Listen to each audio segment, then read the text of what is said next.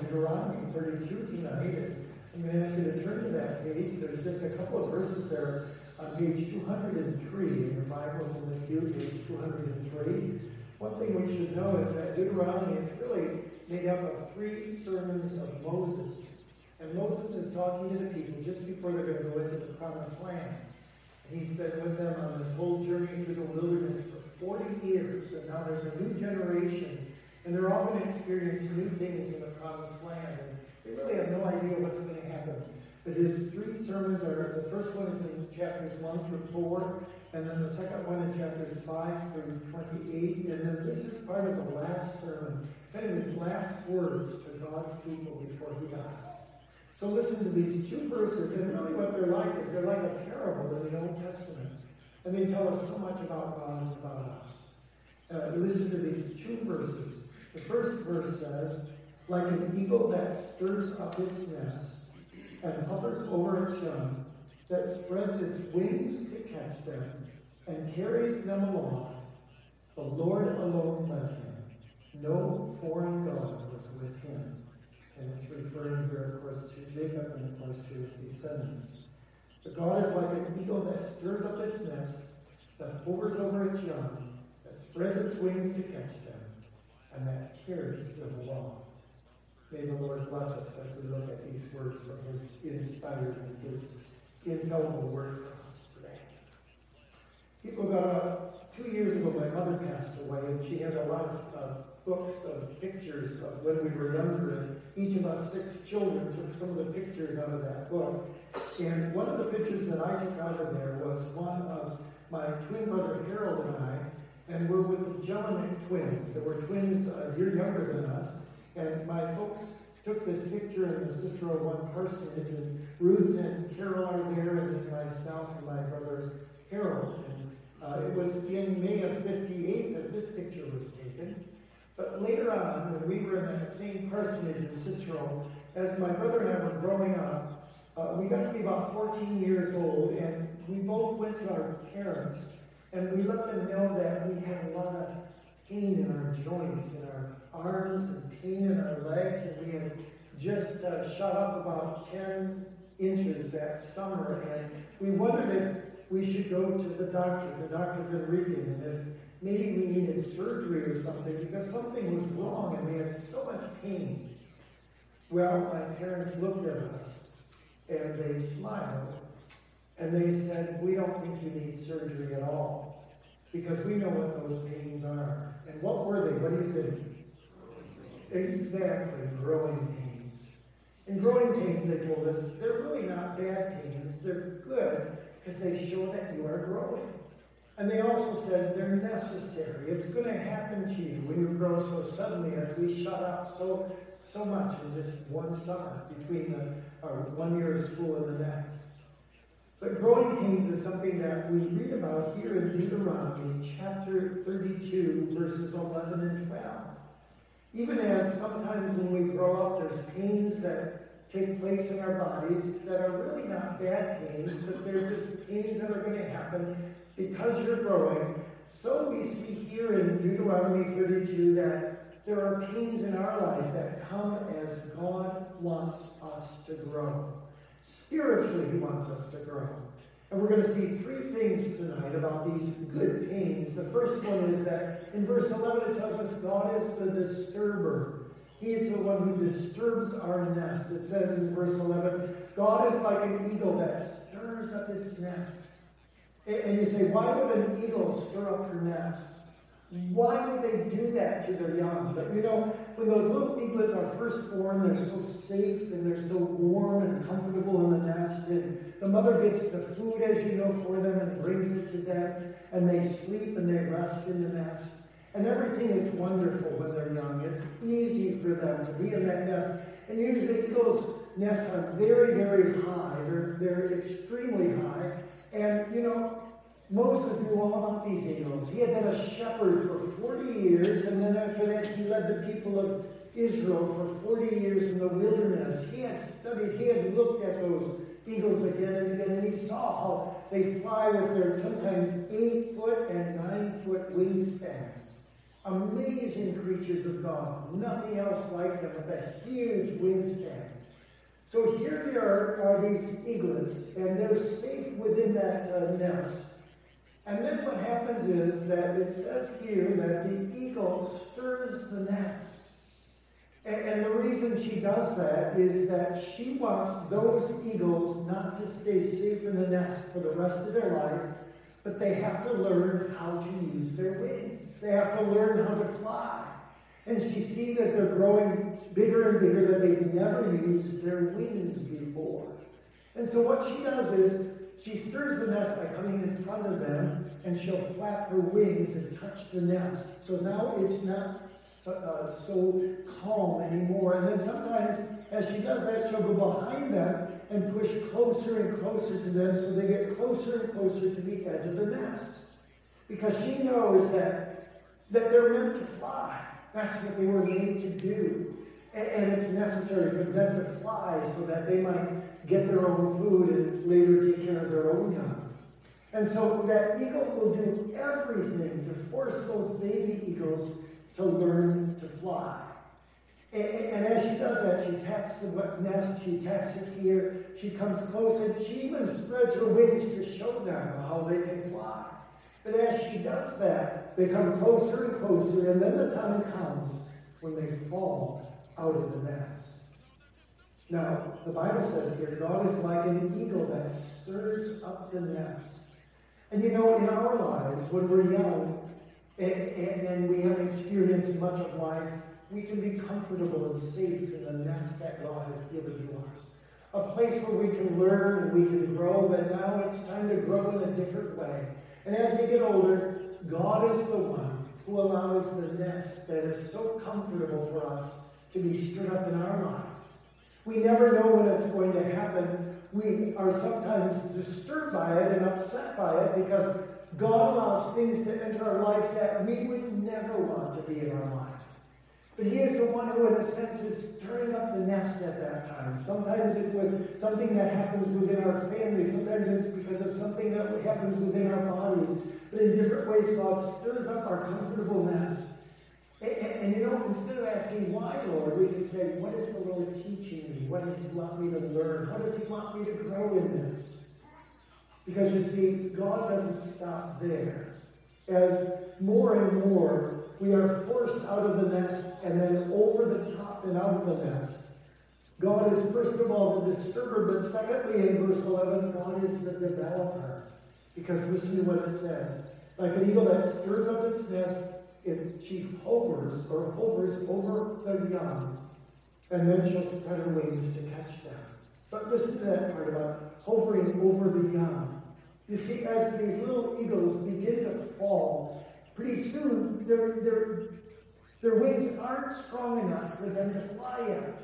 And they're dropping more and more, and they're in free fall. The Bible says that God is like an eagle that doesn't leave those eagles to fall to the ground. And God is the same way with us.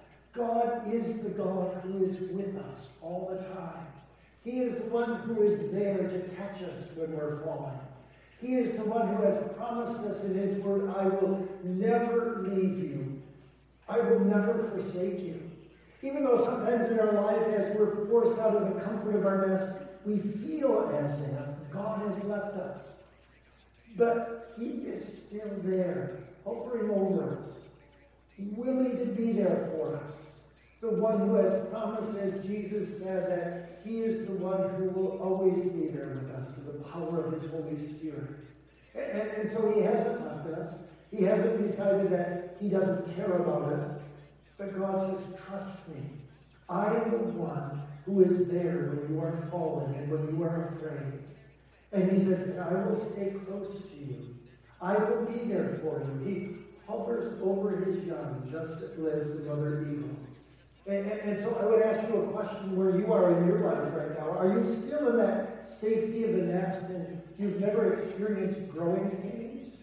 Or are you in a situation in your life, even right now, where God is the one who has stirred the nest and you sometimes feel like you're falling? And, and, you try to use those wings of faith, but it's hard for you. And you're wondering why these things are happening to you. Are you in that, that, that, that time of God being the developer in your life. It's a, a difficult time, but it's also an exciting time. And pretty soon, as that eagle is falling, that little eaglet, it tries its wings and it's able to use them. And then it tries again and it's able to use them a little bit more.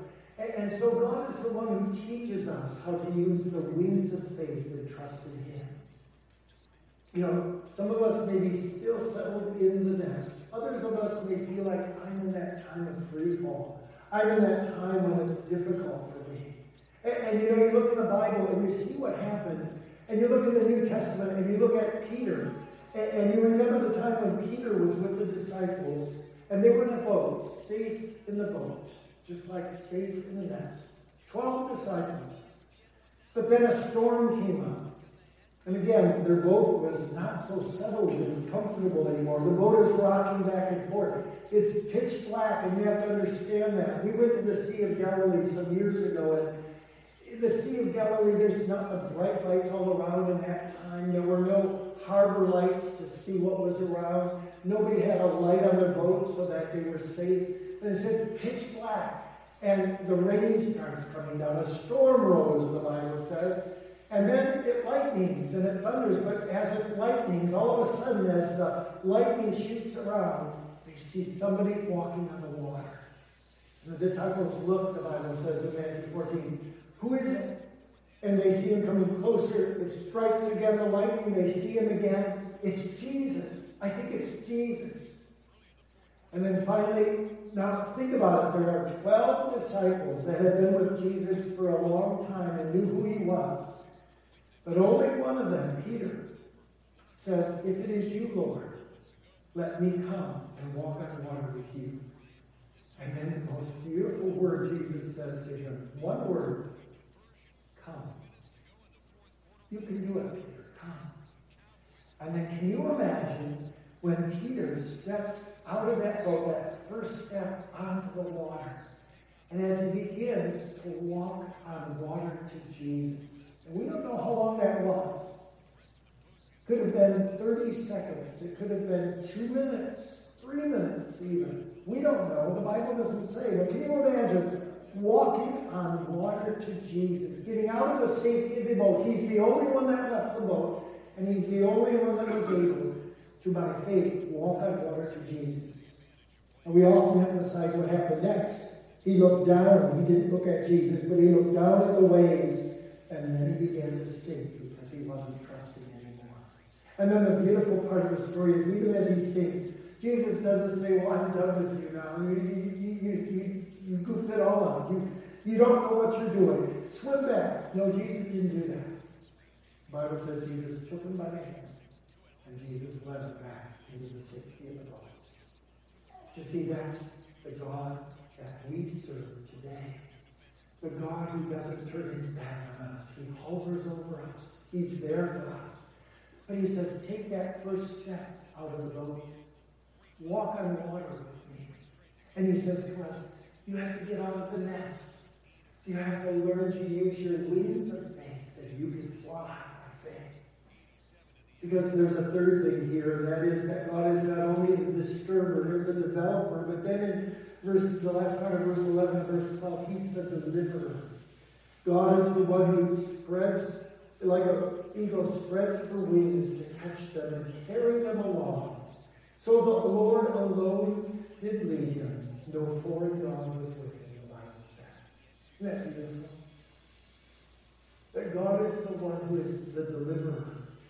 Just as these eaglets begin to fall, and just as they get closer to the ground, the mother eagle swoops down and she carries them back to the nest on her spread out wings. And there they are safe again to try again. And she may disturb the nest again, and then they fall out of the nest. And then they're stronger. They know what those wings are for. And pretty soon she'll catch them again if they fall too far. Brings them up again and teaches them how to do what they were made for. Teaches them to fly.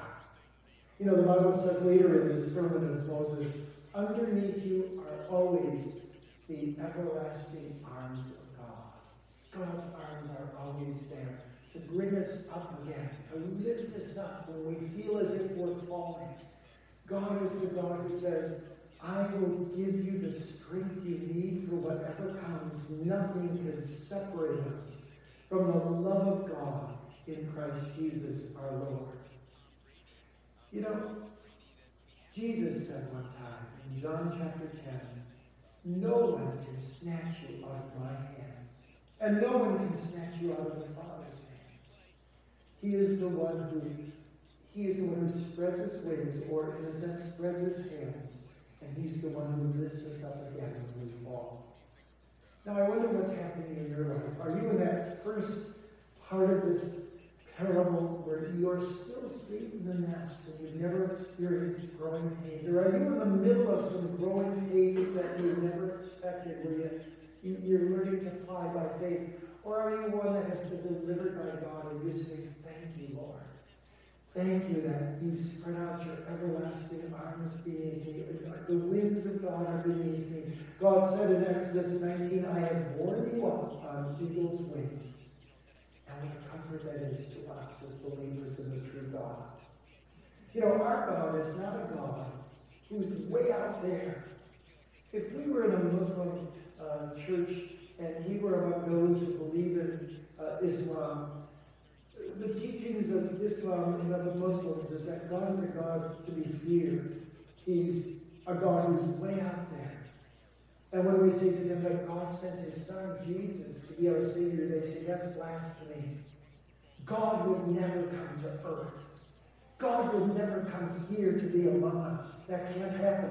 He would never stoop so low to be in human form. That's impossible. So God is one that you bow down to the very ground before it. You continue to try to keep the pillars of faith and you keep trying to appease him because he's way out there. He's much greater than you and much more powerful and so holy that he would never come down to you and be there for you that way.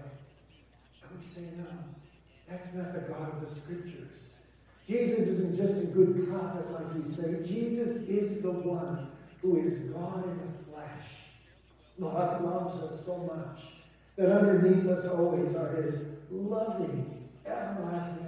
Aren't you glad that you know the true God, Father, Son, and Holy Spirit, who loves you so much that Jesus came to die for you and he gave his all so that you can have the wings of faith and trust him. Now, I have two final thoughts, though, and one of those final thoughts is this it's the fact that there's a secret to the long flights of an eagle.